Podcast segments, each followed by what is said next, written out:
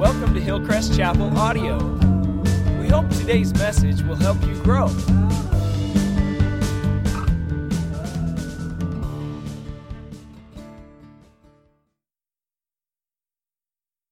Good morning, everybody. How are you? Good. It's delightful to have all of you here together on this Memorial Day weekend. If I haven't Uh, met you yet, my name is Christian Lindbeck, uh, the lead of an outstanding pastoral team here at Hillcrest. Uh, we're glad to see you, especially if you are visiting for the first time on a holiday weekend, like bonus points to you. Uh, if you need any help today, just look for somebody that you see up here or out in the lobby or greeters and ushers, and uh, they'll be able to help you as soon as we can. Uh, as you've heard, we're just doing this one service all together. Uh, we've got lots of people who are participating in the Ski to See, but we also just wanted to be out in our neighborhood. This is a great uh, neighborhood party, and we didn't want to be locked away as all of our community was out there. So our hope is that when you're done, if you can, you will go and be a part of what's happening in our community. Now, our youth would like me to remind you that they are using those parking lots uh, to raise money for their Houston missions trip. So if you want to stick around and park here, they would love to receive a donation from you. Uh, otherwise, they'd love for you to move your car so that they can park somebody else uh, in it. So um, anyhow, uh, we're so proud of them and the work they do, and uh, we're glad to have you here at the tail end of Missions Emphasis Month, where we want to be very clear. This is a church on mission all year. We take one month to emphasize the people and places that move our heart, our mind, and our spirit towards the mission that we are on. Um, throughout the entire month, we have been driving the dialogue about Missions Month from two key scriptures, and they're sort of obvious if you've been around for a Missions Month before, but the first is Matthew twenty-eight, eighteen through twenty, often known as the Great Commission, the final words of Jesus on earth as he spoke to his disciples, and he said to them, "All authority in heaven and on earth has been given to me. Therefore I send you out to make disciples," that being the underlying point, "of all nations, baptizing them in the name of the Father, the Son, and the Holy Spirit, and teaching them to obey everything that I have commanded you. And surely, don't worry, I'll be with you to the very end of the age." What age? That age of you going out to make disciples of all the nations. And we have uh, intimately wed Matthew twenty-eight, eighteen through twenty with Acts one eight. Now, they were given that commission, and then they were told to wait, because even though they had been with Jesus for three years and had, you know, been with him from breakfast to dinner and overnight, they still weren't ready because they were missing the equipping power of the Holy Spirit. And so we have intimately united it with Acts one eight, where he told them, "Now I want you to wait, because you will receive power when the Holy Spirit comes on you, and then you will be my witnesses to Jerusalem, into Judea and Samaria, and to the ends of the earth." And we've seen these two working together as we think about our local and our global mission uh, all month. Uh, this morning, what I'd like to do is I still have those be the bedrock of everything that we are teaching, but I'd like to add a layer that we haven't quite hit yet. And each one of these weeks, I think, has been a compelling like, reason for us to be on mission together. Uh, this week, I'd like to add the idea of urgency, that what we are doing is meant to be done as soon as we are able to do it. That he didn't send the disciples out like, "Hey, when you get around to it."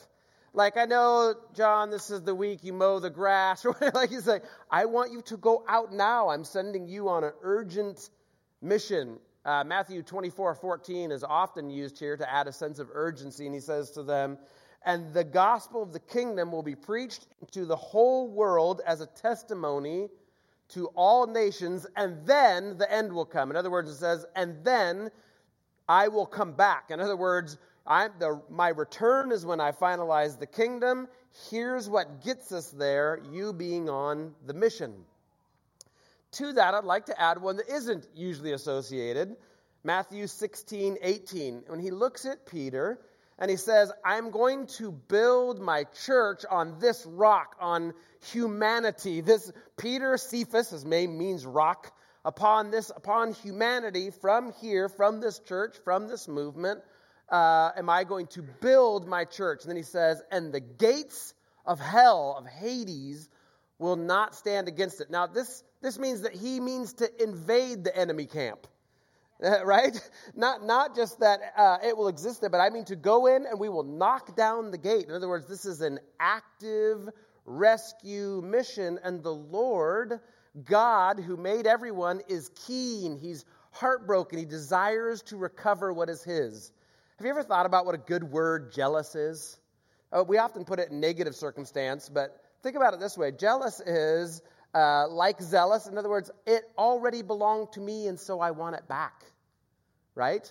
These are my children whom I desire to see hurt no more, uh, to not be away from me anymore, to not be ignorant of who I am anymore. I send you out with urgency. The, the gates of hell won't stand against it. I send you on an urgent recovery mission. Now, I want to tell you that the generations in particular, the generation before us, the generation and generations of the last one hundred years, particularly in America, really listened to and responded to this message. In fact, they were committed to the greatest evangelism ever seen on the face of the earth. Uh, we could spend hours telling stories about the missionary movements that sprang up over the past one hundred years. Uh, but let me just tell you a couple that I think uh, aren't even extraordinary. They're just a great example of the kind of zeal that people had for making sure others who did not know the name of Jesus would hear it. Um, I don't know if this is a name you're familiar with, but Gladys Aylward. Is that one a name you've heard before? Some, some yes, some no. Uh, you would have never heard about her if she had not done what she did. She was born uh, to a very working-class family. Uh, her career right away became a housemaid or a housekeeper, but early on she was determined to go into missions. So she applied to the China Inland Missionary, uh, uh, China Inland Missionary Movement. And uh, Extraordinary Missionary Movement was its own story. And they turned her down because she didn't have the education or the preparation for it. She was heartbroken by it, but she persisted to decide that she was going to go. She had this great determination. So at the age of thirty, she just spent her life savings and got on a steamer. People used to do that. Missionary agencies do not let you do that anymore. Uh, she just took off to go to Yangcheng. She didn't even get all the way. Uh, she ended up having to walk the final way. Her train broke down. She had to walk the final way to her destination. When she gets there, she gets involved in government work. Uh, she works with this older gal. They form an inn that makes this enormous difference of evangelism. Um, she actually works for the government, going out, teaching people to stop binding the feet of their girl children. Uh, she gets in incredible trouble for that. She's constantly under resistance, sometimes violence. Uh, she actually became a Chinese citizen in nineteen thirty-six, revered among the people, taking in orphans, adopting several herself, intervening in uh, riots and government work, loved by the people of China. When uh, Japan invaded China, she led one hundred orphans by herself safely over the mountains.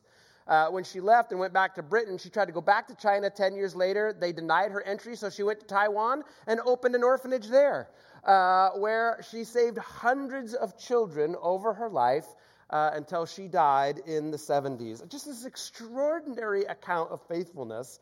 And she says at the end, listen to this, "I wasn't God's first choice for what I've done in China. I don't know who was. It must have been a man, a well-educated man. I don't know what happened. Perhaps he died. Perhaps he wasn't willing. And God looked down and he saw Gladys Aylward. And God said, well, she's willing. And she went." Uh, you guys probably know Eric Liddell. That's uh, a much more no- known name. Maybe you don't know him by name, but you know him by the movie Chariots of Fire. "I feel the Lord's pleasure when I run," that guy, right? Uh, and we all know, maybe if you know his story, he was in Paris, and he was supposed to run the hundred-meter, but they wanted to run that heat on Sunday. He said, "I'm a devout Christian. It's my Sabbath. I won't do it." Uh, and so he decided to train for the four hundred meter. When the four, uh, four times his usual run, his sprint, uh, he hadn't had a great time before that, but when he gets to that, sticks to it, before he begins the race, one of the trainers there hands him a note, First Samuel two twenty, that says, "Those who honor me, I will honor, says the Lord." He goes out there and he runs the first hundred meters like a sprint, and the second hundred meters, and the third hundred meters, and the fourth of those hundred meters, and sets a world record time that's held for the next twelve years. He honored God. He ran it. Now, he's famous for that. He's not as much famous as the next year he left to go on mission in China. So in nineteen twenty-five, he left. He served faithfully in China. sixteen years later, again, during the Japanese uh, invasion, he kept kids alive. He was imprisoned. He was an evangelist in prison. In fact, when he died in prison, all the people there said it left a great vacuum. The children wept for the loss of Eric Liddell, who laid down his life for the cause of Christ. And he said his last words, his friend says, his last words to him with joy was, "Mine is a complete surrender." He says, many of us are missing something in life because we are after the second best. We're all missionaries. Wherever we go, we either bring people nearer to Christ or we repel them from Christ. Um, again, I could do this for a long time, but how, Jim Elliott, is that a name that rings a bell? Yeah, Jim Elliott's most famous for his quote, "He is no fool who gives up that which he cannot keep to gain that which he cannot lose." He wrote that because he was going on an insane mission. Uh, he, all through college, he had this call to go to the Ecuadorian jungle. He finally flew in, found the place, out to the Aka Indians. Uh, they were known to be dangerous. He made inroads. Turns out one of the tribesmen lied about him, and all he and the missionaries with him were slaughtered. Now you would think, oh, that might be the end of that story, except for they didn't give up. In fact, his wife went back with their kids and other relatives, and because of their faithfulness to go back, that island has been won for Christ. It's full of the gospel. Uh, these formerly uh, were well known as a dangerous tribe, are well known as an accepting tribe because the word of God has come to them. No fool to give up what he cannot keep to gain what he cannot lose. And because of the faithfulness of this generation, we are right now, you and I are living in the greatest era of Christian growth and expansion in history. Did you know that? Incomparable. Like if you took all the expansion and growth of Christianity up into the last hundred years, I mean, it's not even remotely close. And let me share with you, is that stays up there, a couple of statistics. In nineteen hundred, that's not that long ago, it's the turn of the century that we're talking about, um, most Christians lived in Europe and America. In fact, only five percent of the world's Christians lived in Asia, Africa, and Latin America. Asia, Latin, Latin, oh, boy, it's going to be one of those days. Asia, Africa, and Latin America, five percent. Today, seventy-five percent. Are you hearing that? Seven, the, the church is growing around the world. seventy-five percent of the world's Christians live in those places. In nineteen hundred, Africa was three percent Christian. Today, it is more than fifty percent Christian. Did you know that in Africa, the church is growing four times faster than the population is growing? There are, listen, twenty thousand new believers every day. In China, in nineteen fifty, China had closed its doors to missionaries. At that point, there were one million Christians. Today, there are seventy million Christians, projected to be one hundred sixty million Christians in the next few years. China will soon be the largest Christian nation on the face of the earth. From closed door, by the way, to the largest senders of missionaries in the world. Did you know that China prints more Bibles than any nation in the world? The government-owned press prints sixty million Bibles and sends them around the world. The nation where you couldn't get a Bible into now is sending the most Bibles out into the whole world. Brazil has grown. In nineteen sixty, had two million Christians. In twenty ten, there are fifty-two million Christians. One of the largest evangelical populations in the world. It has over one hundred mission agencies that sends two thousand missionaries to eighty-five countries around the world. Impossible places have opened. Now, uh, Christianity and South Korea are considered to be synonymous.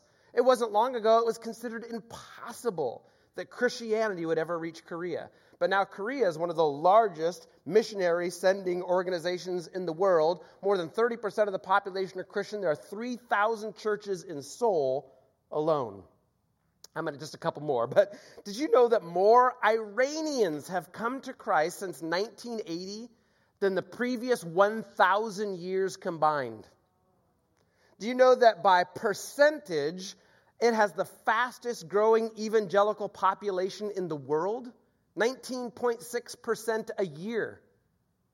Before you make single simple pictures of these nations, our brothers and sisters are one of the fastest growing in Iran. Um, Muslims are increasingly coming to faith. Is, I'm going to talk about that in a moment. Is there difficulty? Yes. Is there intense persecution for those who leave Islam? Yes, but missions organizations report that radio, television, and the internet have been key. And a prime agency working in that window says more Muslims have come to Christ in the past ten years than the past fifteen centuries of Islam.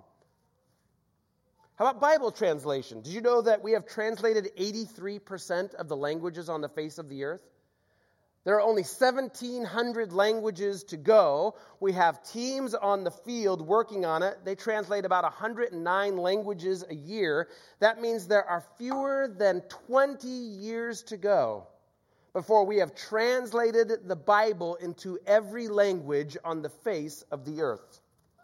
Christianity is right now and still the world's fastest growing religion by conversion. thirty percent of the world identifies as Christian. forty percent have access but have not responded. In nineteen sixty, there were eighty-nine million evangelical Christians in the world. And that just means Bible-believing Christians. By two thousand sixteen, that number will be more than six hundred twenty million. Every day, more than forty-five thousand people come to Christ, and three thousand five hundred churches are opened every week.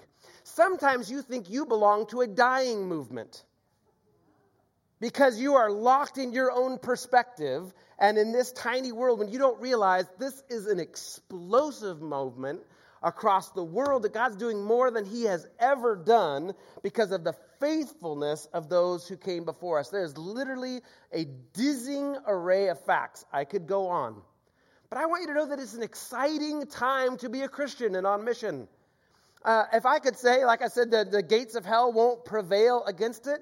The gates of hell are knocked down and the devil is on the ropes. I mean, we are literally doing the work, the pinnacle, truly marvelous area. And it's fascinating to me that the largest missionary organizations now are Korea, China, and South America.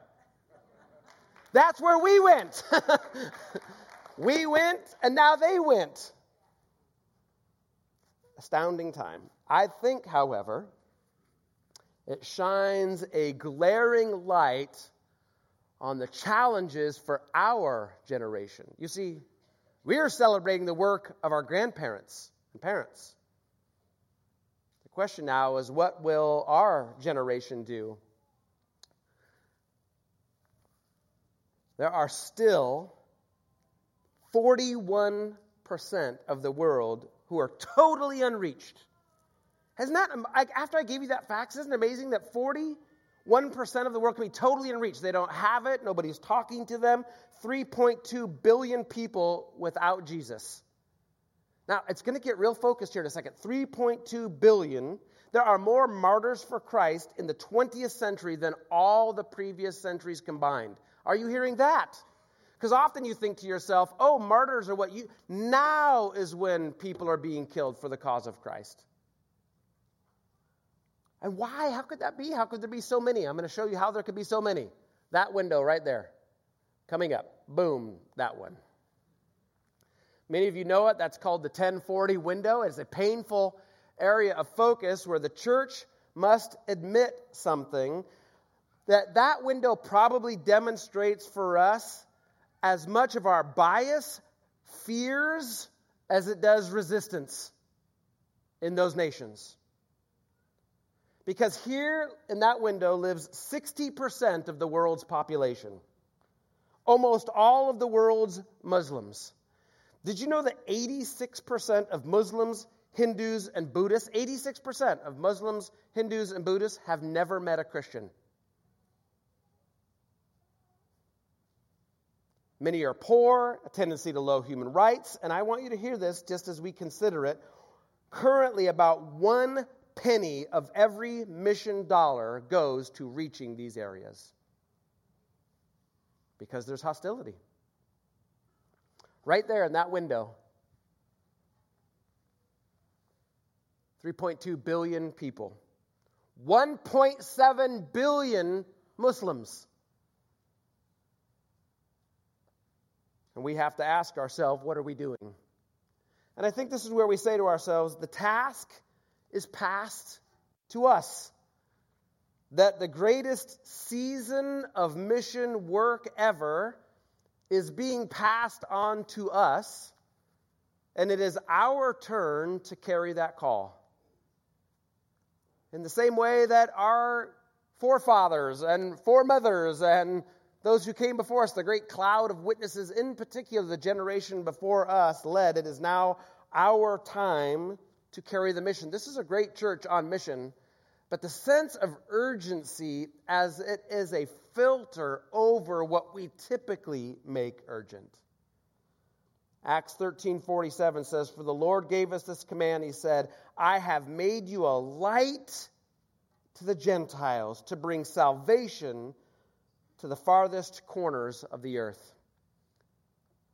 But we must take that baton from Eric Liddell, right? And run our leg of the race. And now is not the time for us to rest on the work of our parents or grandparents. Now is the time for us to engage the mission on the streets of Bellingham, where the cause is slipping.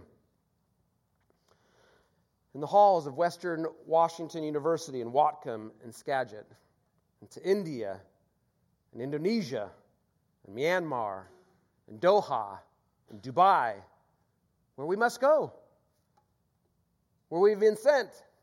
Remember, we are not selling snake oil. We are taking the good news of Jesus Christ, the hope of life, the transformation of the world. It does good wherever it goes. Good for the person, good for the community, good for the economy. Christianity is a civilization builder. Where we take it, we take something good. And the job is doable. And I, I think that's what I most wanted us to hear this morning, that we are, like the generation in this building right now, those sitting in this room and those kids downstairs, this could be the generation that completes the task. We could be looking at the faces right now that are the bookend of a mission that began two thousand years ago. I mean, we're within reach. We almost have all the language translated. We have reached a great span of the world. Huge new partners in the mission of Jesus Christ are leading the way. And if you go to China right now, they're like, they we, they are pushing their way back around the globe to get back to Jerusalem, would be the way they say it, with a great missionary zeal, and they're looking for us to partner with them. And I just think our opportunities are so exciting. They're already coming into our country. Uh, or this is a country made up of the nations. Uh, but continually, more people come as immigrants and refugees and students, students right here. And we ask ourselves this question, will we reach them?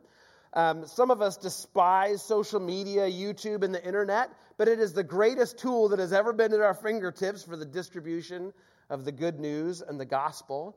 And when you see the window, the scale can be discouraging, but I want to encourage you that it's quite the opposite. America is already in all of those places. Uh, because we have sent all of our products there, right? Uh, businesses are there. G E is there. Apple is there. Computers are there. Coca-Cola is there. I'm going to say if Coca-Cola can make it to Dubai, so can we.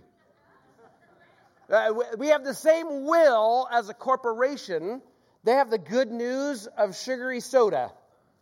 We have the good news of life. It can be done. And I just think that the harvest is plentiful. The workers remain few. And many of the workers, much of us, our attention is taken with things and entertainment and so-called normal life. And so at the end of Missions Month, I just wanted us to pause and think, what have they done and what is our call? To look at the witnesses of those who've come before us and to be inspired and encouraged. And as my grandfather, I think, would have said, to get a spine and get on it.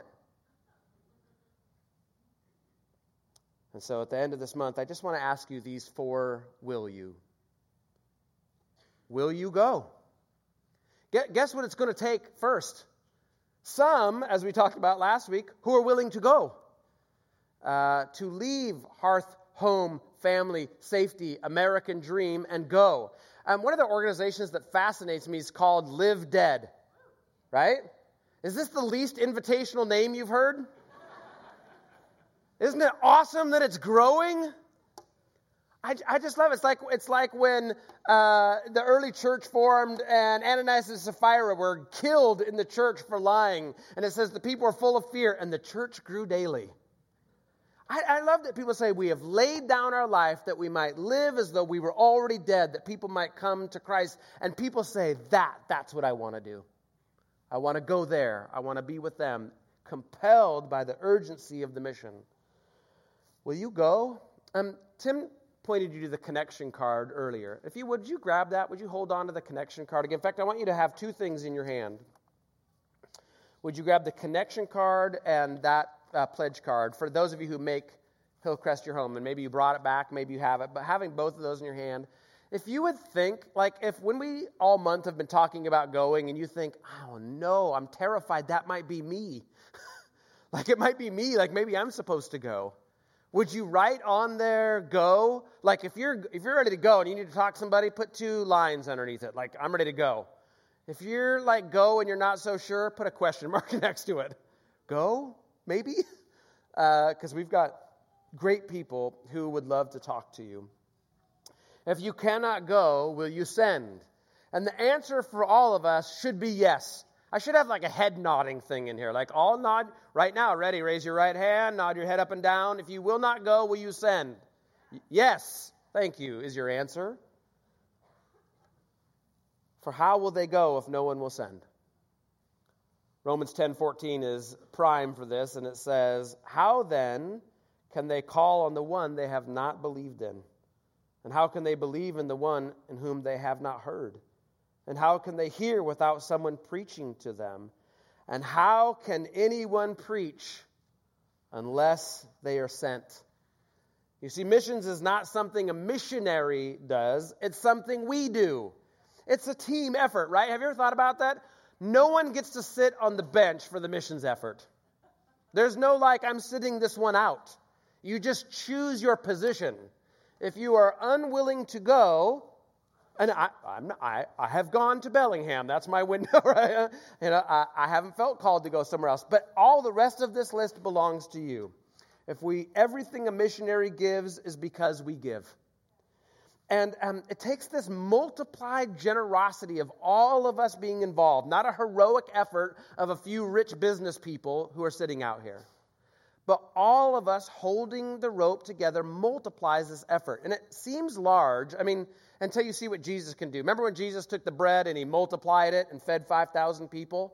Right? A great miracle of provision. Well, God is ready to do that right now through another miracle called the exchange rate. Yeah. The, the dollar here is amazing around the world. I've been in places in the world where seven thousand dollars, what will get seven thousand dollars get you here? A family vacation. Uh, yeah, you know that's the truth, you Hawaii lovers. Uh, a moderate vehicle. In some parts of the world, it will build a church that lasts for one hundred years. Like, you can equip the entire church for seven thousand dollars. We've watched whole buildings go up, be equipped, and full of people for less than ten grand. That is the multiplication of what we bring to the table. A little bit of our faithfulness can multiply so much around the world. And so all month we've been talking, and nobody wants, you know, I don't know if that's not true. I, sh- I overstated that. To, for me to lean into this, like, hey, you know, as your family prays about this, we're very, it's usually a very kind of soft touch thing, like, pray about it, see what God is leading you to do, but we want to go above and beyond our normal, regular giving to this organization that we might reach other people, that we might be involved in the mission. Do you remember the list of twelve unsent people? Guess what I would love to do? How about you? How about send them? Yeah, uh, that all happens from here. And so writing that number down on there, this I want you to think about what it represents. It says to you and to your kids and to your family, these are my priorities. This is what I'm about. This is what we're doing. Um, oh, Christian thought of things to say, and then the little switch that sometimes works in his head stopped him. But whatever you're investing in your life, and if it is multiples larger than this number, consider that for a moment. I, I want us as an organization. We are a wonderful missionary sending organization. If we excel at anything, let it not be that people think, man, that's a neat building, or wow, you guys are great at worship, or, I, I, you know, if we excel at anything, I want them to say, what a generous missionary sending church. I, would that not be our sending capacity, be our number one thing? Now, I want to urge you this week, hold that. If you've not been doing it all month, pray, look at it with your kids, and that is an act of faith that is sending the missionaries who are accomplishing the greatest work that we are in the midst of right now. And we're going to collect those today. Tim's going to collect them today. But I'm hoping in the next couple of weeks to be able to say, we've done it again, friends. And when the celebration Sunday comes up, to say, hey, we made a pledge. We just happened to blow that away by about, you know, six or seven times of what we had pledged. Thank you for your immense faithfulness. And my family, we join with you in making that same kind of sacrificial gift. Uh, the last two are really quick. And I... I often look at this, and sometimes people go, will you go or will you send? And then pray, to me, sometimes feels like a consolation. Well, I can't go, and I'm in college, so I'm broke, so you're welcome to what's left on my lunch card, you know. Uh, uh, and, like, pray was somehow third. Maybe pray should be one, right? Like, p- please pray. Like, know them. Read the faces. Pray. Prayer is what opens doors. Prayer is what, like, moves nations.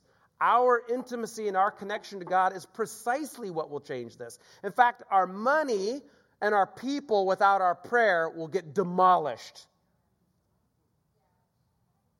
If if if the if the people don't go covered in prayer, this is like, why build a building if God does not build it? We are first. I, so I want you to think of this chief priority, that you would pray, that you connect our hearts and our minds to these people. Um, we have a resource back there today. It's a guide to frontier people. It was given to us by the prayer center, uh, the Lighthouse Prayer Center. If you want to grab one, I think there's like thirty-five, but it's kind of it's there's thirty-five uh, frontier countries, those whom you could unite in prayer uh, and commitment with. If you want to be a, that kind of a praying person, and you want to be working in that ten forty window in your heart and mind, uh, that guide will be a great Uh, help to you. The last one is, everybody can also be an advocate. And for the guy that preached a message on the evils of technology and social media, I didn't say really the evils, I just said they're dangerous, right? Um, I also want you to understand how powerful they are. And you think to yourself, how can I be an advocate for missions? I'm, I'm, I'm going to walk downtown and tell people about it, knock on my neighbor's doors. Well, yes, I would love both of those. Um But a really easy way you can do it is, social media is full of garbage. Sometimes you're contributing to that garbage, by the way, either in watching it. When you watch it, somebody paid for a click, or in sharing it. But let me help you out here. Build up the kingdom of God on the internet. Share encouraging stories about the mission. Share encouraging words about Jesus. Populate your space. Click, share good information. Be an advocate for the work of Jesus in your life, with your neighbors, with your friends, with your kids, and in all the channels that you touch. I am not going to ramp you up into a fervor today, although it is tempting. I'm just going to say it's so simple. It's our turn. It is our turn. It's our turn, and it is possible. And there is an enemy who will try to discourage and distract us. Don't you dare, young people, buy the American dream. It's, it is a fleece. It's a sham. It is a lie. It is soul-destroying and emptying. There's nothing to it. You will pay bills and mow your lawn until you die. Or you will lay it all down. Be on the mission that makes a difference, that saves lives, that feeds children, that takes women out of sex trafficking, that rescues their kids, that builds houses, that builds churches, that provide hope and help. And you will enjoy that now and into eternity. And the Father who made you and is desperate to send you out will say, well done, good and faithful servants. It is our turn. The job is possible. Our kids can be the generation that complete the job if we will have the will. Amen. Thanks for connecting with Hillcrest Chapel. For more info on this and other sermons, go online to hillcrest chapel dot com or visit us at fourteen hundred Larrabee Avenue in Bellingham, Washington, any Sunday morning, nine or eleven a.m.